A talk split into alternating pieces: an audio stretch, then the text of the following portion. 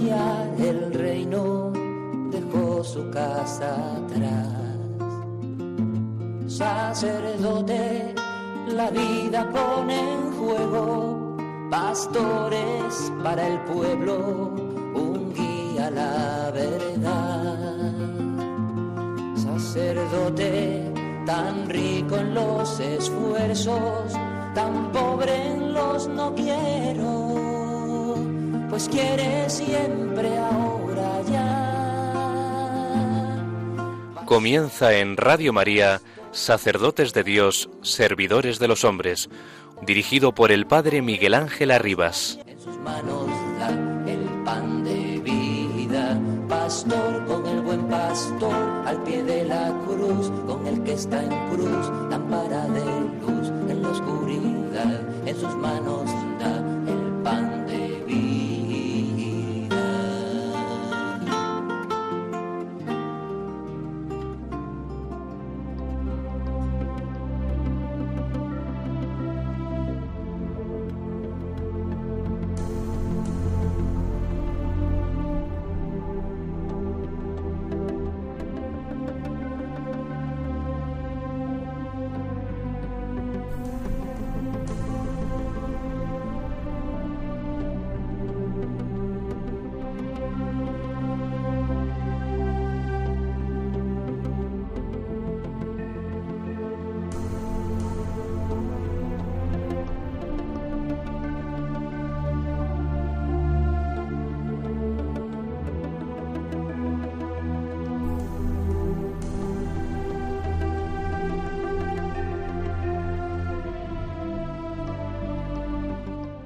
De la pobreza evangélica, los padres sinodales han dado una descripción muy concisa y profunda, presentándola como sumisión de todos los bienes al bien supremo de Dios y de su reino.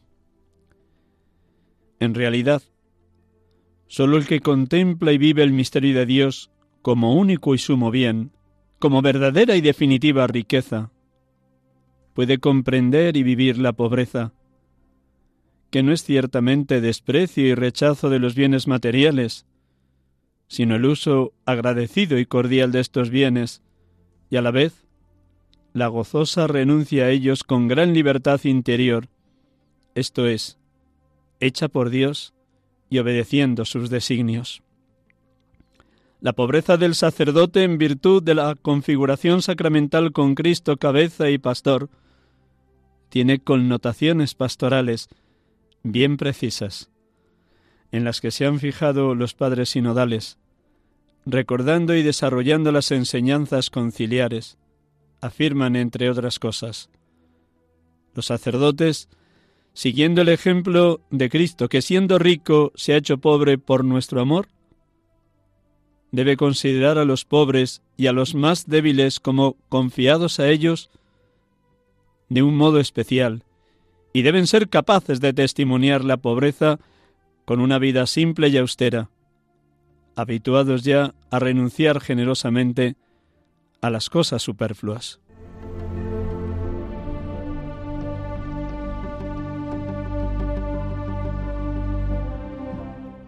San Juan Pablo II, la exhortación apostólica posinodal Pastore da Bobobis, número 30.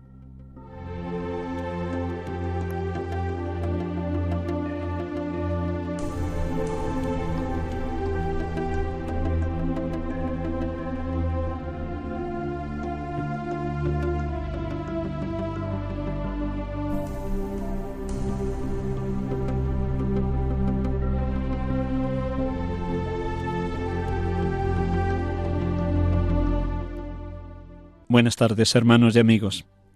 Un domingo más les acompañamos desde los estudios centrales de Radio María en esta tarde de domingo de 6 a 7, como cada domingo, en este programa Sacerdotes de Dios, Servidores de los Hombres. Es una alegría grande para este pobre sacerdote también poder compartir con ustedes en esta tarde un tema central y vital en la vida de todo cristiano, cuanto más de un sacerdote, la pobreza evangélica.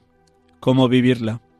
¿Cómo nos pueden ayudar ustedes, queridos laicos, consagrados y consagradas, a vivir este consejo evangélico?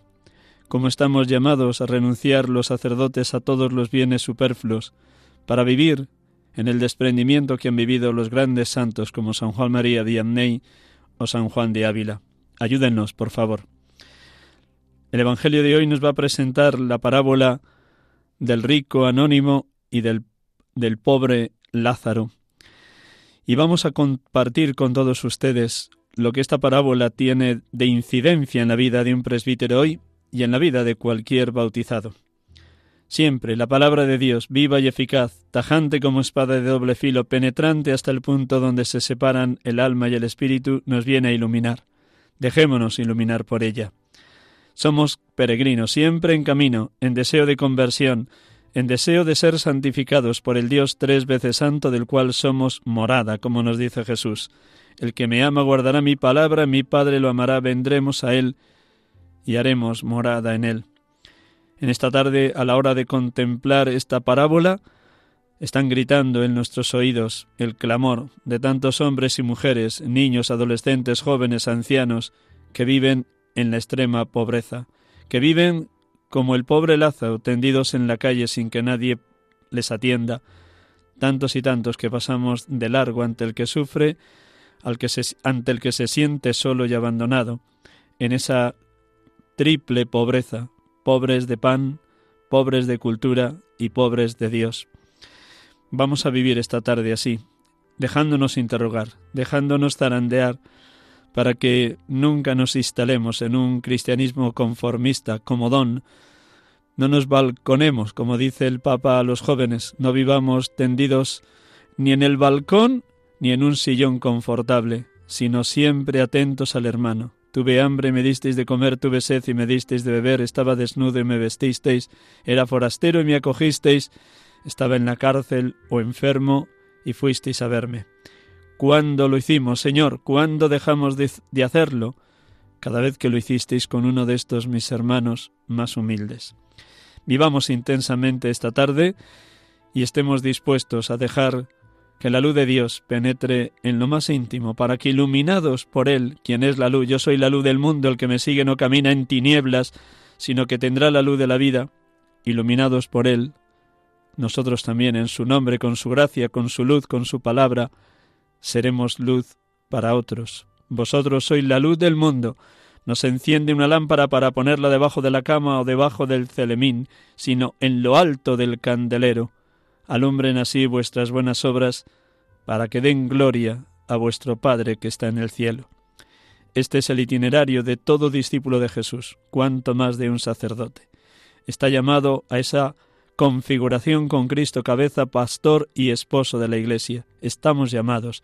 Y no hay otro camino, como insisto domingo tras domingo, que hacer nuestras las palabras de San Juan Bautista. Es necesario que yo mengüe para que Él crezca.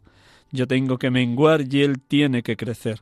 San Juan Pablo II, precisamente en esta exhortación posinodal Pastore de Bobobis, referida a los sacerdotes y a la formación de los seminaristas, en esta exhortación el Papa nos llama la atención a los presbíteros para que seamos transparencia de Cristo, para que con nuestros gestos, palabras, decisiones, forma de presidir la comunidad cristiana y de presidir los sacramentos, sepamos transparentar a Cristo, el único que es sumo y eterno sacerdote, pastor de su pueblo, el buen pastor que da la vida por las ovejas.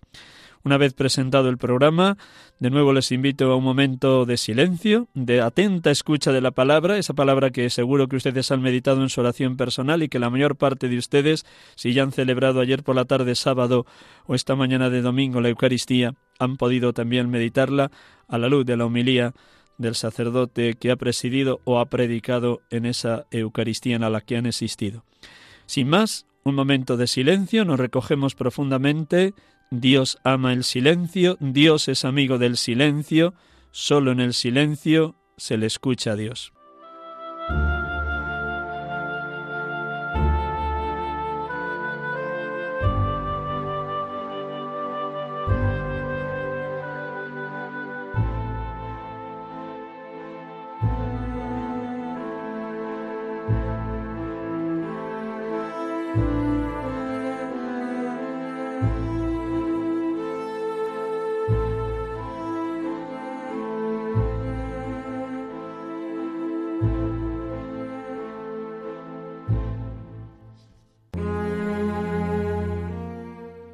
Del Evangelio según San Lucas.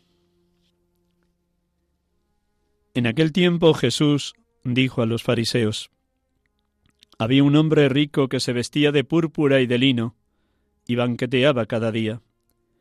Y un mendigo llamado Lázaro que estaba echado en su portal, cubierto de llagas, y con ganas de saciarse de lo que caía de la mesa del rico. Y hasta los perros venían y le lamían las llagas sucedió que murió el mendigo y fue llevado por los ángeles al seno de Abraham. Murió también el rico y fue enterrado. Y estando en el infierno, en medio de los tormentos, levantó los ojos y vio de lejos a Abraham y a Lázaro en su seno, y gritando dijo, Padre Abraham, ten piedad de mí, y manda a Lázaro que moje en agua la punta del dedo y me refresque la lengua, porque me torturan estas llamas. Pero Abraham le dijo, Hijo, recuerda que recibiste tus bienes en vida, y Lázaro a su vez males. Por eso ahora él está aquí consolado, mientras tú eres atormentado.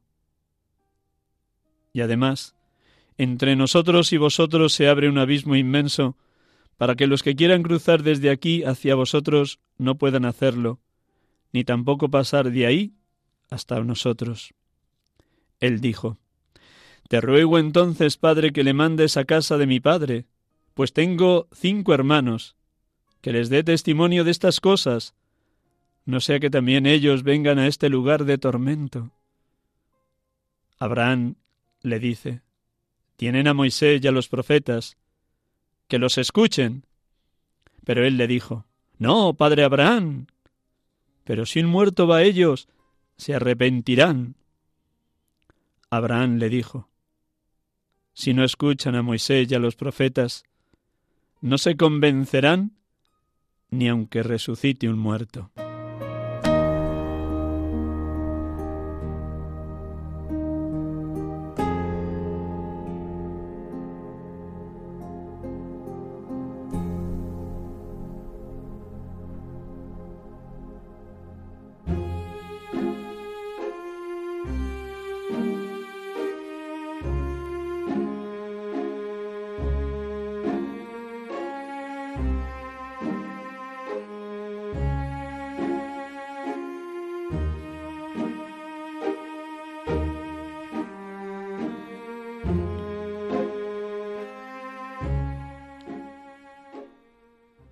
Gracias, Padre Dios, porque a través de tu Hijo Jesucristo nos presentas estas dos personas con vidas tan contrapuestas e incomunicadas. Gracias porque a través de ese pobre Lázaro que yace en el suelo con hambre, con heridas, heridas llagadas, sin techo, no tiene más compañía que los perros que le lamen las heridas. Gracias, Padre, porque este pobre llamado Lázaro es tu propio Hijo Jesús, al que enviaste, y representa el silencio de tantos pobres de todos los tiempos. Gracias, Padre, porque nos das una bofetada en la cara en esta tarde, cuando vestimos como el rico, cuando banqueteamos con abundancia, cuando no medimos nuestros gastos, cuando despilfarramos los bienes, cuando permanecemos ciegos ante tantos que sufren y no queremos ver a los pobres que yacen. Gracias, Padre, por zarandearnos y llamarnos la atención. Gracias, Padre, porque a través de esta sencilla palabra nos pones en alerta de cómo el bien es callado, silenciado, y el mal es aplaudido. Gracias, Padre, porque nos pones en verdad ricos y pobres morimos. Es el destino de todos los seres humanos. Nadie permanece en la tierra para siempre. No hay excepciones. Gracias por ponernos en verdad y manifestarnos como la última palabra no la tiene la muerte, sino la vida en tu seno, con Abraham, Isaac, Jacob, los patriarcas, Moisés, los profetas, tu Hijo Jesucristo, sumo y eterno sacerdote, la Virgen María, todos los santos y santas de la corte celestial, allí nos aguardan, si somos fieles a la vocación a la que hemos sido llamados. Gracias, Padre, porque nos adviertes que una vez que ha llegado la muerte, no hay posible reversión de lo que hemos vivido. Gracias porque nos pones en alerta de que también nosotros podemos ir al infierno si negamos tu verdad, si negamos tu presencia, si negamos tu existencia, si vivimos totalmente endiosados en nuestro dinero, prestigio, fama, poder. Gracias porque nos adviertes que el rico se encontraba completamente solo al olvidarte a ti y al olvidar al pobre Lázaro que tenía en la puerta de su casa. Gracias, Padre, por zarandearnos y movernos a que no ignoremos al pobre que tenemos también al lado de nuestra casa, en nuestra calle, en la puerta de la iglesia, en el emigrante que llega con situaciones límite. Gracias, Padre, porque no queremos ir al infierno, no queremos vivir por toda la eternidad lejos de tu luz y de tu verdad, lejos de tu ternura y de tu abrazo de Padre. Gracias, Padre, porque nos llama la atención cómo no podemos servir a Dios y al dinero a través de la palabra de tu Hijo Jesús. Despiértanos en la hora presente una inmensa compasión por los que sufren y se encuentran completamente solos, por tantos Lázaros de la hora presente, para que movidos trabajemos por la justicia y la paz, por el reparto equitativo de los bienes, por la atención a los que pasan las más extremas necesidades. Despiértanos, oh Padre, la compasión, el padecer con el que sufre, el estar al lado del que no tiene a nadie. Gracias, Padre, porque nos enseñas a través de ese nombre, Lázaro, que tú eres nuestra ayuda. Sí, gracias, Señor, porque tú siempre socorres al pobre, como canta María y queremos cantar cada tarde en el Magnificat. Derriba del trono a los poderosos y enaltece a los humildes, a los hambrientos los colma de bienes, y a los ricos los despide vacíos. Sí, Padre, queremos cantar y rezar y trabajar como María, en favor de la justicia y de la paz, del reparto equitativo de los bienes, de la atención a los últimos, a los que nadie considera. Despiértanos de nuestra modorra y de nuestra comodidad, despiértanos. Alabado y bendito seas, Señor Jesús, por esta parábola tan bellísima que nos regalas en este domingo vigésimo sexto del tiempo ordinario. Gracias porque tu palabra siempre es clara, directa, contundente, y no te andas con rodeos. No podemos servir a Dios y al dinero. Gracias, Señor Jesús, porque nos dices con toda verdad un poquito antes que esta parábola. Vosotros sois los que os las dais de justos delante de los hombres, pero Dios conoce vuestros corazones, pues lo que es sublime entre los hombres es abominable ante Dios. Gracias, Señor Jesús.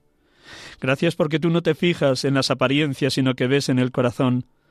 Gracias porque nos pones en evidencia cuando con esta parábola contrastas la situación dificilísima, dura, durísima de sufrimiento del pobre Lázaro y la abundancia ciega del rico que nadaba en lujo, en banquetes y en ropa de la más cara. Gracias, Señor Jesús, porque nos invitas también, como el Padre Dios, a la compasión, a atender a aquel que no tiene nada. Gracias, Señor Jesús, porque tú eres Lázaro, Tú eres el que está caído al borde del camino, como la parábola del buen samaritano. Tú eres el hambriento, el sediento, el desnudo, el emigrante, el forastero, el encarcelado, el enfermo, el anciano abandonado, el niño maltratado. En todos los que sufren sufres tú. Oh Señor Jesús, muévenos a una conversión continua y constante. Oh Señor Jesús, no permitas que nos alcance la hermana muerte habiendo permanecido impasibles ante el que pasa necesidad. Bendito y alabado seas, Espíritu Santo, Espíritu de vida y de amor, que nos iluminas en esta tarde con esta parábola, para que también nosotros veamos lo irreversible que es el paso que demos en el momento de la muerte. Si hemos sido de Dios, si hemos sido de la verdad, si hemos sido de la justicia, entraremos en el reino de los cielos. Despiértanos, Espíritu Santo, para que no nos durmamos en lo cómodo, en lo fácil, en lo aburguesado de la sociedad española de hoy, sino que nos despertemos ante esa trampa siempre sibilina del dinero, de la comodidad, del placer, que nos hace vivir atontados, totalmente ciegos ante el que pasa necesidad.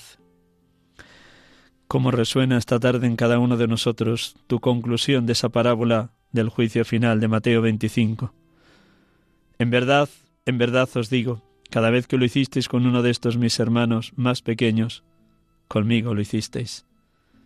Espíritu Santo, Espíritu de vida, Espíritu de amor, despierta en nosotros la preocupación por los demás. Si el rico se preocupaba por su padre y por sus hermanos, pidiendo a Abraham que mandara a Lázaro para que diera testimonio de la verdad, que nosotros no esperemos a estar en el infierno para ser también instrumentos tuyos en la hora presente verdaderos evangelizadores llenos de audacia, de valentía, de parresía, para anunciar al mundo de hoy que sólo en Jesucristo está la salvación definitiva del ser humano. Que todo lo que el Evangelio nos ha querido transmitir como palabra, como buena noticia, adquiere plena evidencia cuando lo, lo ponemos en práctica. Sí, Espíritu Santo, sabemos que la Iglesia en la hora presente necesita evangelizadores que hablen sin temor de la palabra, evangelizadores que se dejen impregnar de ti en un nuevo y permanente Pentecostés, evangelizadores capaces de salir a la calle como salieron los apóstoles aquel día de la efusión del Espíritu Santo, evangelizadores que se dejan transformar por la verdad del Evangelio y por la dureza de la vida para atender a aquel que no tiene a nadie.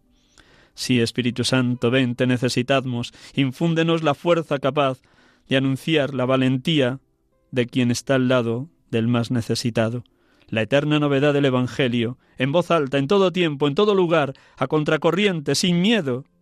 Sí, Espíritu Santo, muévenos a estar completamente en oración y desde la oración darlo todo sin esperar nada a cambio, darlo todo desde la gratuidad que tú nos imprimes, porque así nos amas, con ese amor que canta bellísimamente el himno a la caridad, un amor que disculpa sin límites, cree sin límites, espera sin límites, aguanta sin límites, espera sin límites. Un amor que no pasa nunca. Oh Espíritu Santo, gracias, gracias, porque nos mueves a ser evangelizadores según el corazón de Cristo, al modo de los primeros cristianos, al modo de los grandes misioneros de todas las épocas de la historia, especialmente San Francisco Javier. Gracias, Espíritu Santo, porque a la hora de anunciar el Evangelio de Jesucristo quieres que lo hagamos no tanto con palabras, sino sobre todo con una vida entregada de servicio que se sabe deshacer en favor de los demás. Ayúdanos a vivir inseparablemente oración y vida, contemplación y encarnación, mística y opción preferencial por los pobres. Alabado, bendito y glorificado seas, oh Dios amor, oh Dios Trinidad, oh Santa Comunión perfectísima de las tres personas. Alabada seas, Santísima Trinidad.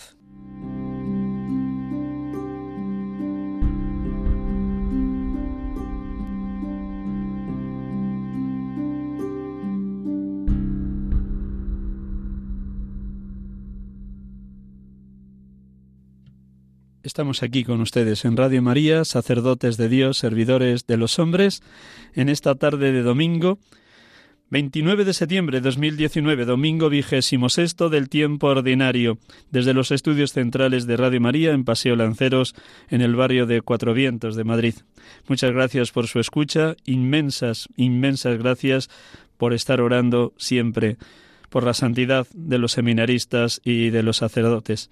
Hoy 29 de septiembre, si no fuera domingo, celebraríamos la fiesta de los santos arcángeles San Miguel, San Gabriel, San Rafael. Así que yo le doy gracias a Dios de llevar este nombre, Miguel Ángel, porque me siento muy protegido, muy acompañado, muy sostenido por los tres arcángeles. De hecho, les invoco a, a diario para que vengan en mi ayuda, para que sepa también yo hacer frente al maligno, a las trampas civilinas del diablo, que constantemente me las está tendiendo. Y creo que todos y cada uno de ustedes también quieren vivir en un discernimiento clarividente para rechazar el mal y acoger y llevar adelante solo el bien, para repeler la oscuridad y la mentira y vivir solo en la luz y en la verdad, que es una persona, Jesucristo. Yo soy la luz del mundo, yo soy el camino, la verdad y la vida. Les hablaba al inicio de cómo hemos de vivir los sacerdotes la pobreza. Iniciaba el programa con el número 30 de Pastore de Bobovis, la exhortación apostólica posinodal de San Juan Pablo II para la formación de los seminaristas y la vida espiritual de los presbíteros. Y en ese número 30 comenzaba diciendo el Papa, recogiendo todas las proposiciones que le habían dejado los padres sinodales en aquel sínodo dedicado al sacerdocio, pues comenzaba diciendo esto, que el sacerdote tiene que vivir una, una vida sencilla, simple, austera, sabiendo renunciar a todas las cosas superfluas. Permítanme otro trozo de este número 30 de Pastores de Abobobis y lo comento muy sencillamente y voy a poner como ejemplo de alguien que ha vivido la pobreza hasta el extremo en quien es el patrono de todos los párrocos de toda la Iglesia católica, San Juan María Vianney. El mes de agosto, como recordarán, lo dediqué a comentar la carta que el Papa Francisco nos regaló el pasado día 4 de agosto, memoria de San Juan María Vianney, a todos los sacerdotes, con esas cuatro palabras o cuatro partes de la carta tan claras y tan evidentes. Dolor, gratitud, ánimo, alabanza. Nada más, a modo de recordatorio y de síntesis de esa carta del Papa Francisco a los sacerdotes, a los presbíteros. Pues bien, en este número 30 decía San Juan Pablo II, es verdad que el obrero merece su salario y que el Señor ha ordenado a los que predican el Evangelio que lo vivan, que vivan el Evangelio y vivan del Evangelio. Pero también es verdad que este derecho del apóstol no puede absolutizarse ni confundirse con una especie de pretensión de sostener el servicio del Evangelio y de la Iglesia a las ventajas e intereses que del mismo pueden derivarse. Solo la pobreza asegura al sacerdote su disponibilidad a ser enviado allí donde su trabajo sea más útil y urgente, aunque comporte sacrificio personal, esta es una condición y una premisa indispensable a la docilidad que el apóstol ha de tener al Espíritu, el cual lo impulsa para ir sin lastre, sin ataduras, siguiendo solo la voluntad del Maestro. Una anécdota. Hoy mismo hablaba con un sacerdote joven que ha sido cambiado de parroquia aquí en Madrid. Estaba en un barrio sencillo de las afueras y ha sido enviado pues a una zona de clase media o media alta y me decía así con unas palabras muy sencillas, Miguel Ángel, aquí lo que más he de tener cuidado es no acomodarme, de no dejarme llenar de regalos, porque en una semana que llevo la gente se está portando conmigo de maravilla. Con qué certeza atina el Papa San Juan Pablo II al llamarnos la atención de que vivamos lo más desprendidos de los bienes y de las personas, para que aseguremos la disponibilidad de ser enviados donde la misión pastoral nos solicite. El obispo como pastor de cada diócesis sabe en cada momento dónde es más conveniente la presencia de cada sacerdote, y sólo viviendo así, ligero de equipaje, sin ataduras a nada ni a nadie, uno vivirá disponible para ser enviado allá donde se le necesita, sin lastres, sin ataduras, solo, siguiendo la voluntad del Maestro. Con razón dice Jesús a los apóstoles que no lleven nada para el camino ni dos túnicas, ni sandalias, ni comida, que vivan solo de lo que les den en cada lugar. Sigue diciendo ese número 30 de Pastore de Bobobis. Inserto en la vida de la comunidad y responsable de la misma, el sacerdote debe ofrecer también el testimonio de una total transparencia en la administración de los bienes de la misma comunidad, que no tratará jamás como un patrimonio propio, sino como algo de lo que debe rendir cuentas a Dios y a los hermanos, sobre todo a los pobres. Además, la conciencia de pertenecer al único presbiterio lo llevará a comprometerse para favorecer una distribución más justa de los bienes entre los hermanos, así como un cierto uso en común de los bienes. Cuánta enseñanza y cuánta llamada de atención, porque quien más quien menos, empezando por este pobrísimo sacerdotes se nos olvidan estas cosas concretas que señala el Papa San Juan Pablo II. Cómo hemos de ser totalmente transparentes en la administración de los bienes de la parroquia o de la comunidad cristiana a la que hemos sido enviados. Como nunca debemos considerar la parroquia o la comunidad cristiana como nuestro cortijo, nuestra propiedad, patrimonio propio. No. Si algo debe caracterizar la vida de un sacerdote en el uso de los bienes, tanto materiales como espirituales como culturales, es la transparencia, como insiste una y otra vez San Juan Pablo II, transparencia. Y en especial, dice el Papa, rendir cuentas, sobre todo, a los pobres. Dios quiera que los sacerdotes pudiéramos enseñar también nuestras cuentas corrientes a los pobres. Seguro que ellos se encuentran con un euro o menos de un euro en su cuenta corriente y nosotros, quien más, quien menos, tenemos lo suficiente para llegar a fin de mes. Y también hemos de ser muy solidarios con aquellos hermanos sacerdotes que están en zonas o lugares o parroquias con una pobreza extrema, para que haya un reparto equitativo de los bienes. La pobreza exterior ayuda a la pobreza interior, y al revés, cuanto más pobre de espíritu es uno, cuanto más rico en Dios, tanto más está desprendido de los bienes materiales. El propio Jesús nos lo enseña y todos los documentos de la Iglesia que hablan de la pobreza nos recuerdan ese texto tan clarividente de San Pablo en 2 Corintios 8:9. Cristo siendo rico se hizo pobre para enriquecernos con su pobreza. Así hemos de vivir. Desprendidos de todo, Jesús nació pobre, vivió pobre, murió pobre. Tan pobre, tan pobre nació que nació en un pesebre desnudo y María lo tuvo que envolver en pañales. Tan pobre, tan pobre vivió en Nazaret que vivía solo de su trabajo manual. Tan pobre, tan pobre vivió en los caminos de Palestina que no tenía ni dónde reclinar la cabeza. Tan pobre, tan pobre murió que murió completamente desnudo a las afueras de Jerusalén, en el monte Calvario, fuera de la ciudad, como un malhechor y al lado de dos bandidos.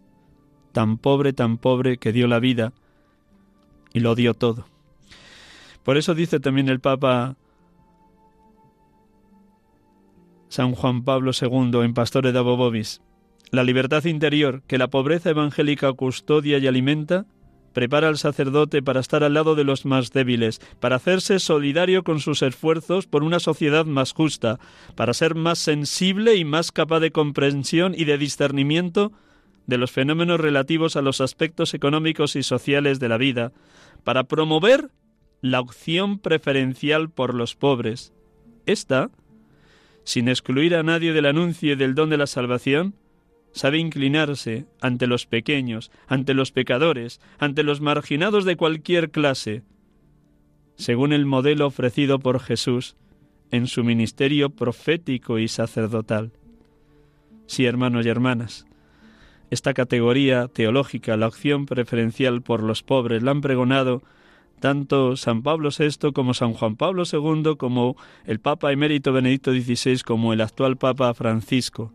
Y esta categoría teológica, opción preferencial por los pobres, no debe asustarnos. Es algo que tenemos que tener muy dentro todos los bautizados, cuanto más los sacerdotes.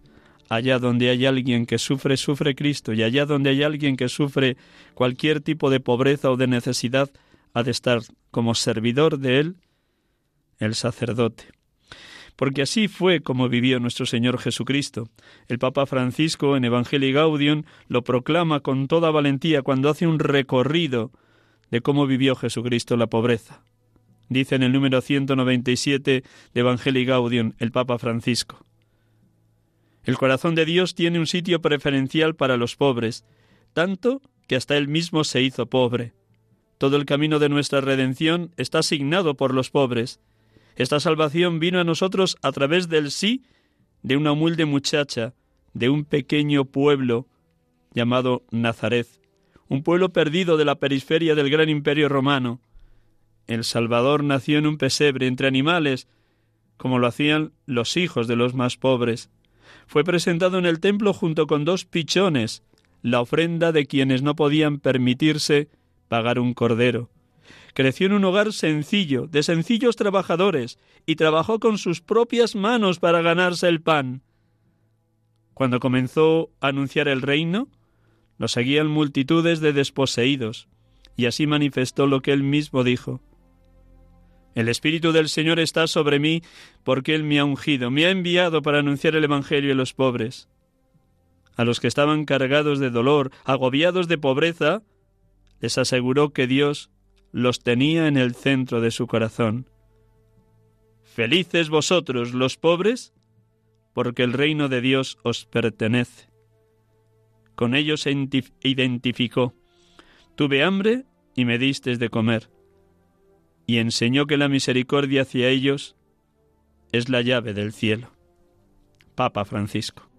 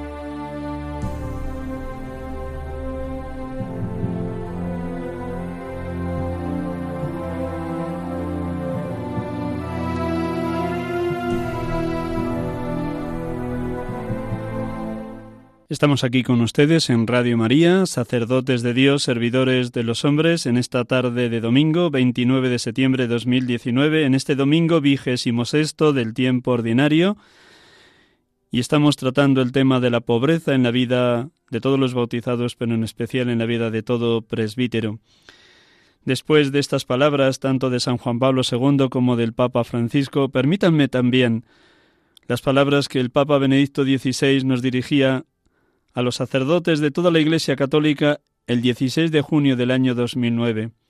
En esa fecha el Papa Benedicto XVI, Papa emérito, nos convocaba, recuérdenlo ustedes, para el año sacerdotal.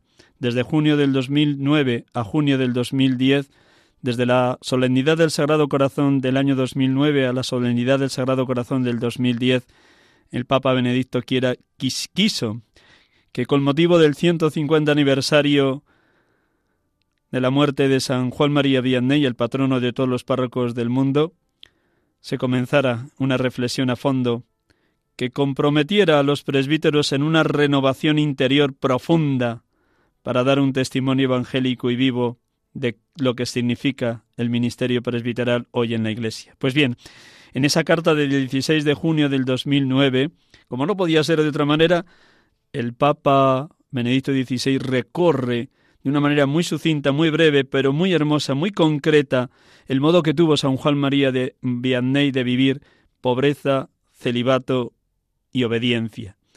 Son unas líneas breves pero preciosas de esa carta con motivo del año sacerdotal. Permítanme, porque como siempre el Papa Benedicto cuando escribe acierta, atina va directo a lo que es lo esencial de la vida de un presbítero. En este caso, cómo vivía la pobreza San Juan María Vianney. Y nos dice en esa carta. El cura de Ars supo vivir los consejos evangélicos de acuerdo con su condición de presbítero. En efecto, su pobreza no fue la de un religioso o la de un monje, sino la que se pide a un sacerdote. A pesar de manejar mucho dinero, ya que los peregrinos más pudientes se interesaban por sus obras de caridad, era consciente de que todo era para su iglesia, para sus pobres, para sus huérfanos, para las niñas de la Providencia, sus familias más necesitadas. Por eso, era rico para dar a los otros y era pobre para sí mismo. Y explicaba, mi secreto es simple, darlo todo y no conservar nada. Cuando se encontraba con las manos vacías, decía contento a los pobres que le pedían, Hoy soy pobre como vosotros, soy uno de vosotros. Y así, al final de su vida pudo decir con absoluta serenidad, No tengo nada. Ahora, el buen Dios me puede llamar cuando quiera.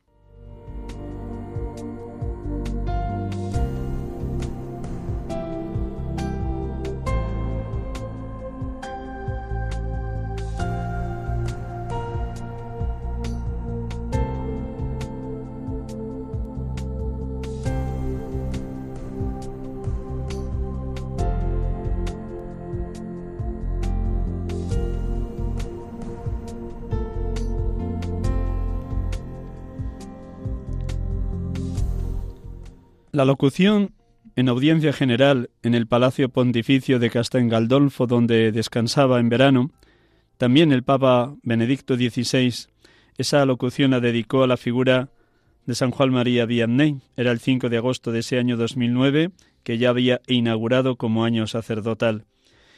Invitaba a todos los presbíteros a que nos fijáramos continuamente en la fuerza profética de San Juan María Vianney y hay un tema que es muy cercano al tema de la pobreza, que es el relativismo que abunda hoy en nuestra sociedad. A todos, también a los presbíteros, se nos pega la mundanidad. La mundanidad de una vida cómoda, fácil, repanchingada, de una vida donde no nos falta de nada y donde eso nos priva de estar completamente disponibles a los demás. El propio San Juan Pablo II decía en Pastores de Bobovis que la mayor pobreza de un presbítero es no tener tiempo para sí, quitando las horas necesarias de descanso, de estudio y de oración. Y Dios quiera que nos tomemos muy al pie de la letra esas palabras, que el propio San Juan Pablo II vivía también. La mayor pobreza de un sacerdote es no tener tiempo para sí. Todo el tiempo es para darlo. Pues bien, cuando habla de San Juan María Vianney, Benedicto XVI, en ese 5 de agosto del 2009 también nos advierte a los presbíteros de una de las dictaduras de la hora presente, el relativismo. Y Dios quiera que lo que relativicemos sea el dinero, el poder, el prestigio, la fama, y lo único que absoluticemos sea la pobreza de Cristo. Eso sí que nos hará verdaderamente libres de cualquier atadura. Decía en esa locución Benedicto XVI. Queridos hermanos y hermanas, a los 150 años de la muerte del santo cura de Ars, los desafíos de la sociedad actual no son menos arduos. Al contrario, tal vez resultan todavía más complejos. Si entonces existía la dictadura del racionalismo, en la época actual reina en muchos ambientes una especie de dictadura del relativismo. Ambas parecen respuestas inadecuadas a la justa exigencia del hombre de usar plenamente su propia razón como elemento distintivo y constitutivo de la propia identidad. El racionalismo fue inadecuado porque no tuvo en cuenta las limitaciones humanas y pretendió poner la sola razón como medida de todas las cosas, transformándola en una diosa. El relativismo contemporáneo mortifica la razón, porque de hecho llega a afirmar que el ser humano no puede conocer nada con certeza más allá del campo científico positivo. Y sin embargo, hoy como entonces, el hombre, que mendiga significado y realización, busca continuamente respuestas exhaustivas a los interrogantes de fondo que no deja de plantearse.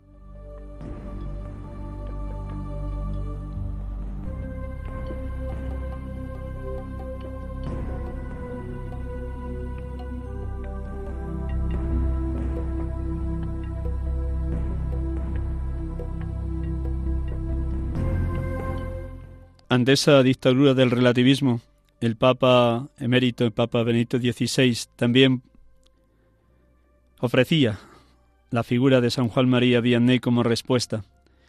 Y en el final de esa locución del 5 de agosto del 2009 nos decía los sacerdotes, la enseñanza que al respecto sigue transmitiéndonos el santo cura de Ars es que en la raíz de ese mismo compromiso pastoral, el sacerdote debe poner una íntima unión personal con Cristo, que es preciso cultivar y acrecentar día tras día. Solo enamorado de Cristo, el sacerdote podrá enseñar a todos esa unión, esta amistad íntima con el Divino Maestro. Podrá tocar el corazón de las personas y abrirlo al amor misericordioso del Señor. Solo así, por tanto, pondrá infundirse entusiasmo y vitalidad espiritual a las comunidades que el Señor le confía.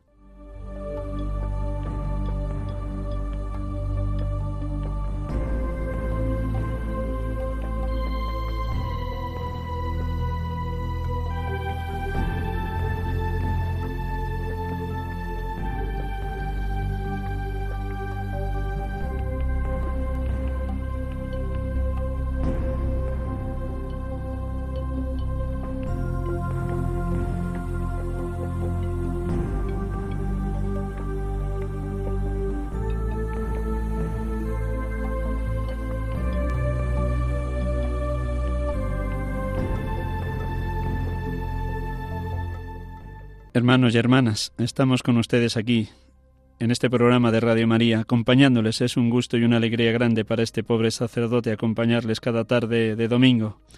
Sacerdotes de Dios y servidores de los hombres quiere acercar la figura del presbítero a todos los oyentes de Radio María. Gracias una vez más por su oración. Todo bautizado ha de ser un hombre o una mujer eminentemente eucarísticos hemos de dejarnos eucaristizar para luego eucaristizar a los demás. Como decía San Manuel González, eucaristizar significa hacer que la humanidad se vuelva loca de amor por la Eucaristía. Quiero imaginar que todos los oyentes de este programa son hombres y mujeres eminentemente eucarísticos, locamente enamorados de la Eucaristía, cumbre, centro, fuente y corazón de la Iglesia, cumbre, centro, fuente y corazón de todo bautizado. Si así ha de vivirlo todo bautizado, cuando más el presbítero, que configurado con Cristo, cabeza y pastor de su pueblo a través del sacramento del orden, está llamado a presidir el sacramento por excelencia de la presencia real y sacramental, la Eucaristía. Todos los sacerdotes hemos de cuidar la mayor dignidad, belleza, hondura y profundidad de la Eucaristía, celebrando con esa liturgia que propone la Iglesia con todo detalle en el misal romano, que si uno lo sigue bien, tiene tal grado de riqueza y de belleza que nunca se hace aburrida, ni monótona, ni tibia, ni mediocre, ni rutinaria.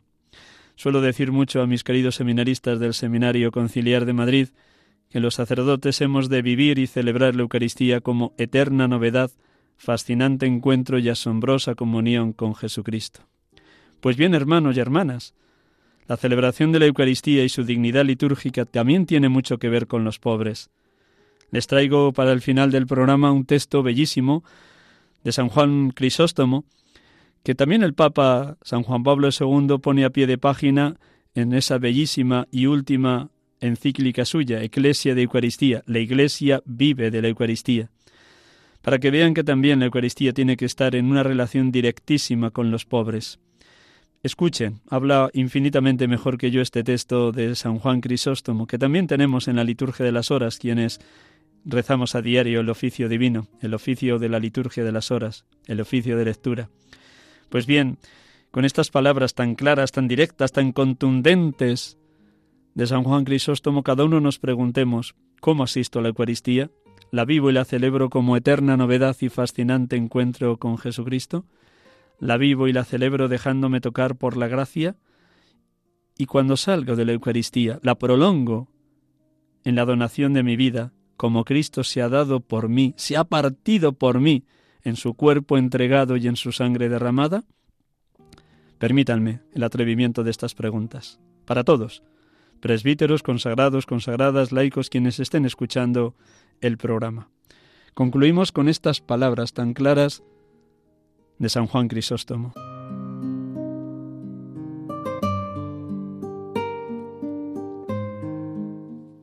¿Deseas honrar el cuerpo de Cristo?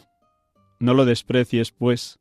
Cuando lo contemplas desnudo en los pobres, ni lo honres aquí en el templo con lienzos de seda, si al salir lo abandonas en su frío y desnudez. Porque el mismo que ha dicho esto es mi cuerpo, y con su palabra llevó al que fuera real lo que decía, afirmó también, Tuve hambre y no me disteis de comer. Aquí el cuerpo de Cristo no necesita vestidos, sino almas puras. Allí hay necesidad de mucha solicitud. Dios no tiene necesidad de vasos de oro, sino de almas semejantes al oro. Nos digo esto con el fin de prohibir la entrega de dones preciosos para los templos, pero sí quiero afirmar que junto con estos dones y aun por encima de ellos, debes pensar en la caridad para con los pobres. ¿De qué serviría adornar la mesa de Cristo con vasos de oro si el mismo Cristo muere de hambre? Da primero de comer al hambriento y luego, con lo que te sobre, adornarás la mesa de Cristo.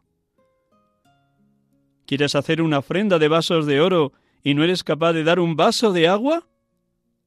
Piensa, pues, que esto es lo que haces con Cristo cuando lo contemplas errante, peregrino, sin techo y sin recibirlo, te dedicas a adornar las paredes y las columnas del templo con cadenas de plata sujetas lámparas, y te niegas a visitarlo cuando está encarcelado en la cárcel.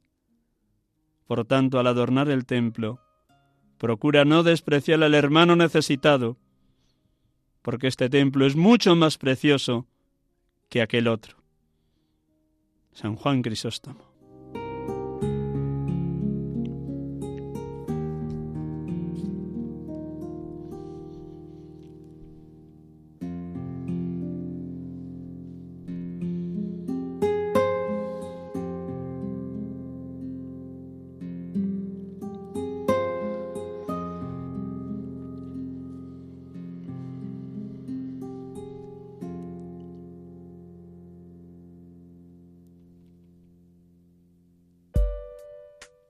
Muy buenas tardes a todos. Gracias por habernos acompañado. Gracias por orar por las santidades seminaristas y sacerdotes. Gracias porque formamos parte de una gran familia, la familia de los hijos de Dios, y dentro de ella esta familia de los amigos y oyentes de Radio María. Buenas tardes, buen domingo, buena semana y hasta el próximo domingo, si Dios quiere. El Señor les bendiga a todos. Feliz tarde.